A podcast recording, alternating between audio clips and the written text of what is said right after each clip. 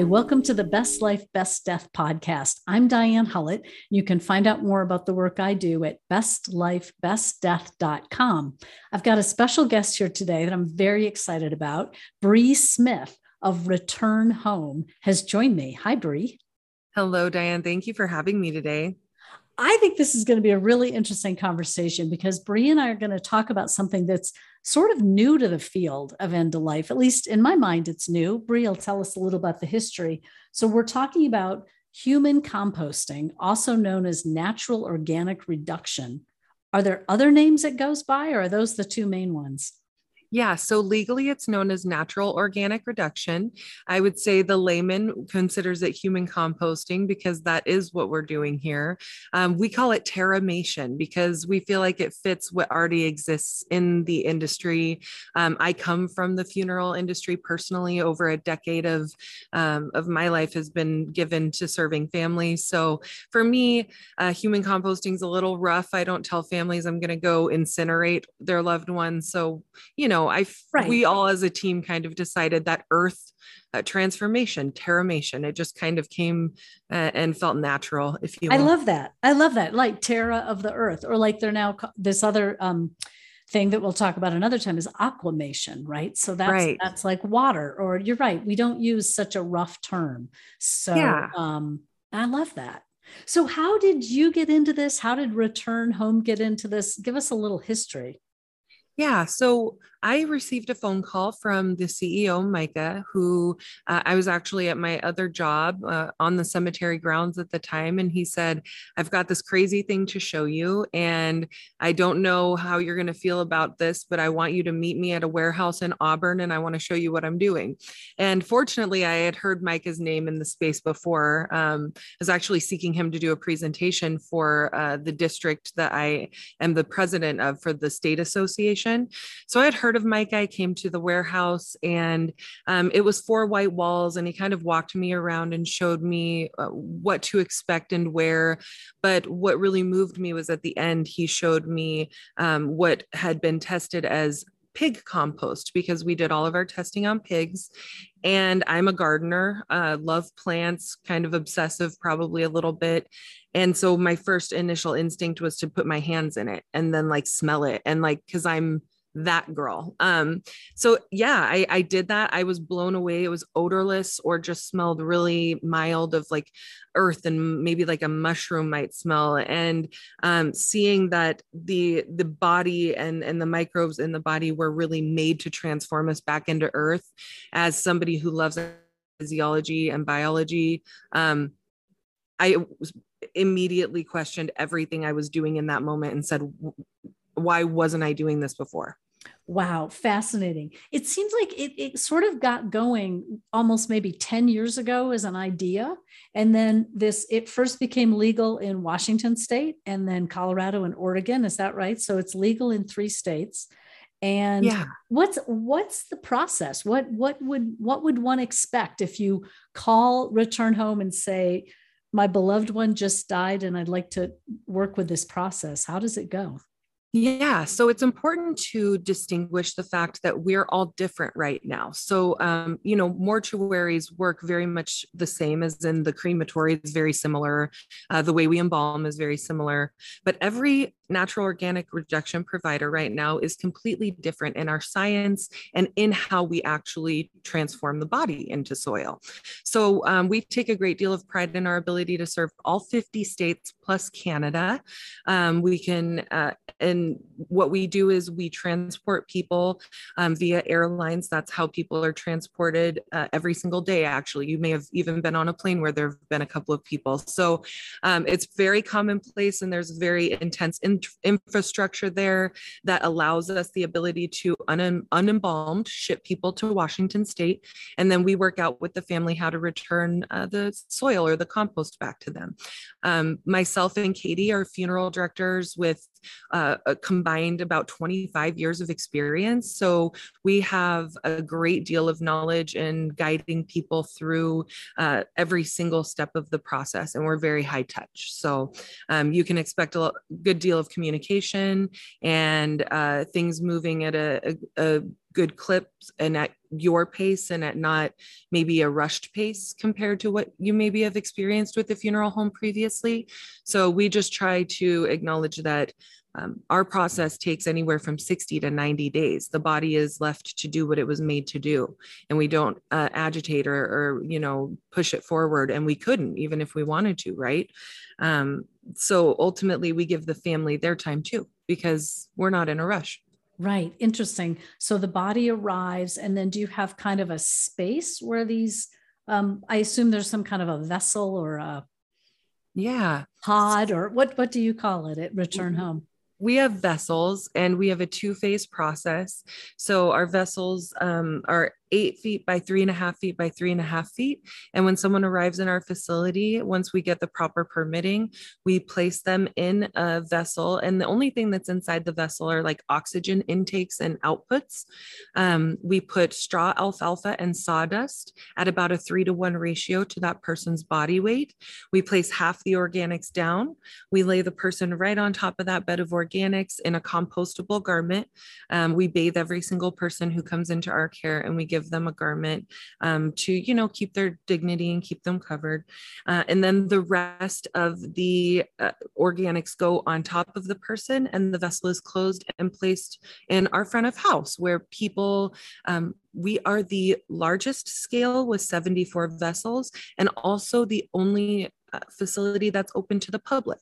So once the person is placed on our uh, vessel racking system, their family can come and see their loved one whenever they want. Wow, fascinating. And and about what what's the outcome? You know, 60 to 90 days later. And when you say 60 to 90, does someone check or is there some kind of technology that's like checking the yes. heat or something I can imagine? Like when you turn a compost pile and you're waiting for it to really hit that vital yes. organic point we're very highly monitored by the state of Washington. So that's the good news is that we are required to have, um, there's expectations put on us. And, and what we have is uh, very, very uh, dialed science that is constantly monitored. So 24 hours a day, seven days a week, we can monitor the oxygen, the temperature, and the airflow uh, and the water and moisture level that are inside of each individual vessel, and we can see them individually. So um, that was really important to our process specifically. Was that um, everything is done separately, and so we can really monitor each individual and let their body go at the rate that it would go in nature, but just in an accelerated place. Right. Because I can imagine when you say that, sure, different sizes, different compositions, like everyone would be a little different. And Correct. then at the at the end, what's the what's the outcome? What what does about what, 500 what, ends, what comes out and what do you do with it?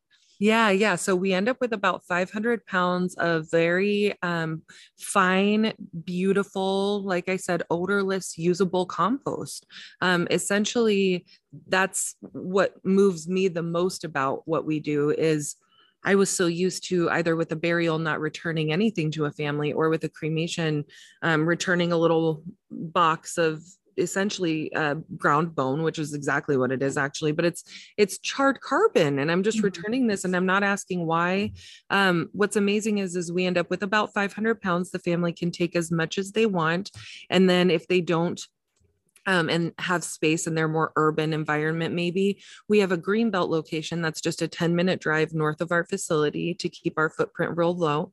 And we can scatter their loved ones on that uh, greenbelt that can never be developed upon in perpetuity. So um, it is a place that we cleared of a lot of junk and, and garbage and a couple abandoned vehicles. And now uh, we cleaned and are scattering people there to revitalize the local flora in that area. Um, and what we find with families is when we do return the compost to the family, one of their first reactions is to um, like hug because we give them in little burlap bags.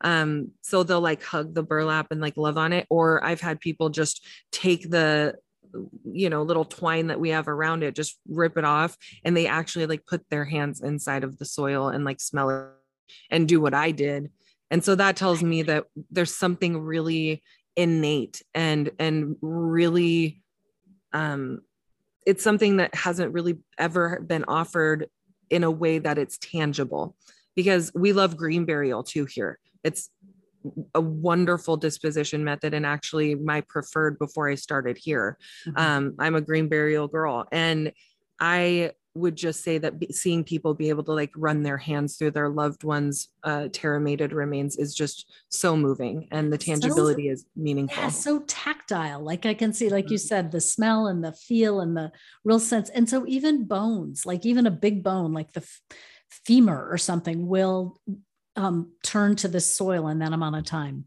so what we do is in our facility, we have, like I said, separate stations. So we don't, uh, you know, mess with the body at all in the initial stage. But what happens is, is there's a screening stage that happens between phase one and phase two, where uh, that person has completely transformed into soil, but their bone remains the same way it does after a cremation, or um, or after or after a green burial. Yeah. Exactly. So, what we do is we have an area in our facility where uh, experienced crematory operators like myself and Katie and Chris, um, we upend the vessel we take any inorganics out. So that would be you know stents and and replacements and screws and things like that silicone that exist in the body.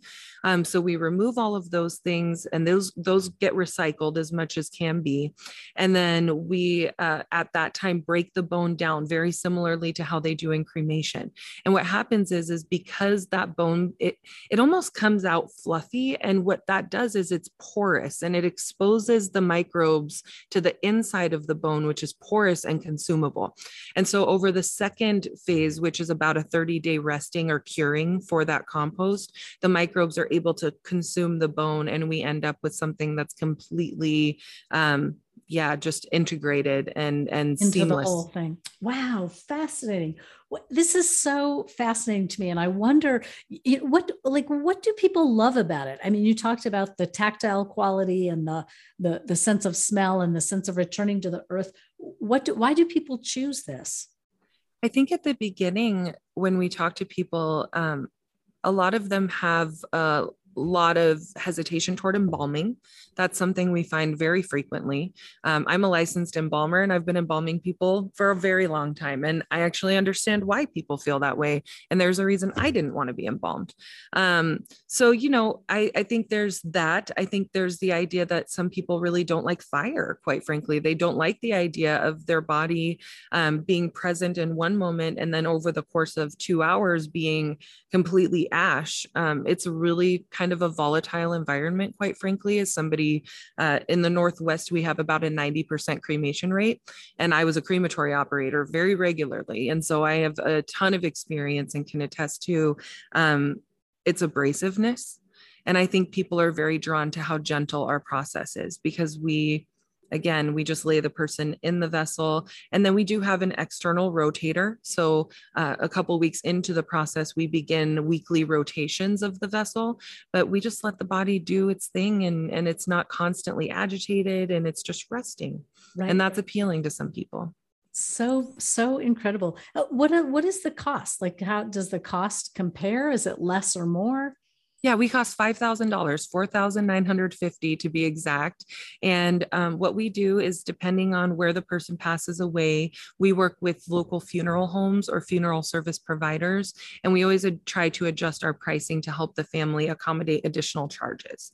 So. Um, what we do is if they pass away in Washington state, it's that amount within 75 miles of our facility. And then we charge per loaded mile if uh, they're outside of that 75 miles. And then if they have to be shipped, we work with the local funeral home and with the family and um, and our fees for receiving, you know, a lot of funeral homes have forwarding and receiving fees um, are included in our terramation. So we try to make it uh, as easy on the family as possible. Yeah. And then uh, the shipping fees for like the terramated remains afterwards are just their own kind of animal, but you can find it all on our website at www.returnhome.com. Fabulous. For more info, um, how do you how does this you know coordinate with a service if a family wants this process the the the person who's dying says this is what i choose and the family's on board everybody says yes how does this coordinate with a service? I mean, I can see if you live in your area, it might be easy, but are there creative ways people have memorialized a service? Done a memorial yeah. service might be the better term. Well, because we're the only facility open to the public, we take a great deal of pride in being able to have people come visit and see their loved one in the vessel. Um, I'm doing a laying in ceremony this afternoon with a family, and we have a lot of families take us up on it because they get the opportunity to come in and inside the vessel, we can put anything organic, anything uh, like plants or flowers, or, you know, um, we had a family bring in a bottle of Bailey's the other day and they like poured Bailey's in there um, because their mom loved Bailey's. Or, you know, uh, I've had people bring in a cake that was frozen for like 40 years from their wedding and they laid that in there. So if it's ingestible or uh, compostable, essentially it can go in the vessel with their loved one. And then we also, because you can see our vessels, give people the opportunity to decorate the outside of the vessel so that when they visit again, they can identify which vessel is their loved one's. Um, and right now we have two veterans who have have flags draped over their vessels. So um, we see memorialization in different ways.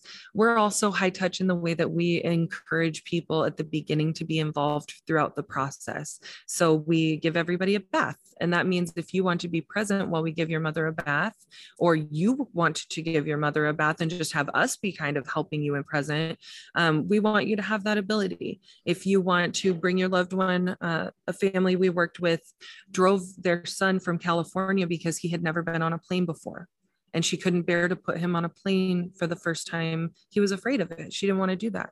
So his mother drove him from California. So it gives me goosebumps. Um, yeah, we see yeah. these beautiful memorialization, but it's more than that. It's more than just a service. It's really taking people by the hand and guiding them through their grief, and them at the end of our process being able to see new life be given by their loved one and continuing that that that circle of life in the way that they see new growth.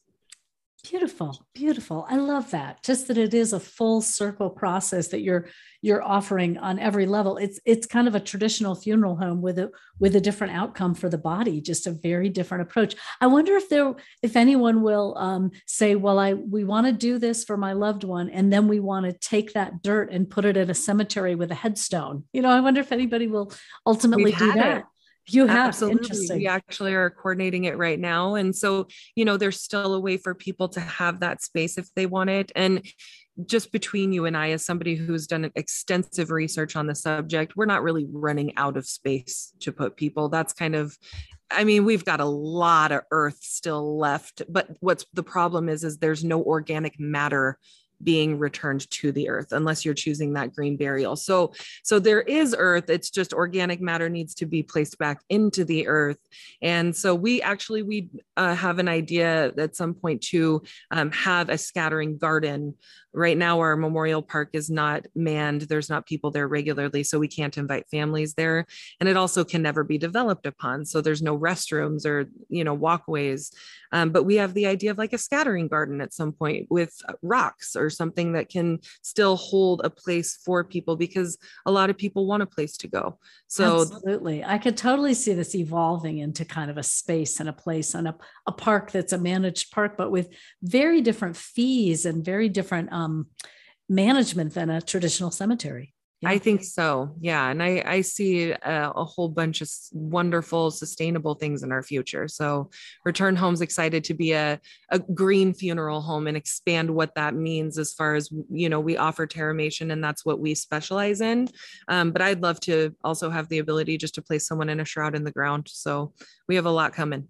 Incredible. Thank you so much, Brie. I think this has been so informative for listeners. It's just, it's something we read about and it's a little bit of a sensational headline, I think, when people put it out. But and and the lay term body composting, how, you know, how do you kind of make that shift to seeing this as really terramation or natural organic reduction? These these terms that, as you said, aren't quite so, I don't know, um, raw in some ways. So I really appreciate this discussion. Um, you can find out more about Brie at return or Brie's work, um, the work of Return Home at returnhome.com. They are based up near Seattle in Washington State. And um, as she said, they're available for people who live anywhere. So pretty incredible. Um, thanks, Brie, for joining me. Thank you, Diane. It was such an honor to be here, and I'll come back anytime. So wonderful. We've got, I think we've got lots to talk about, and I'd love to kind of see where this is in another year or two. Us too. We're excited. Thanks again. I'm Diane Hullet, and you've been listening to the Best Life, Best Death podcast. Thanks for joining me.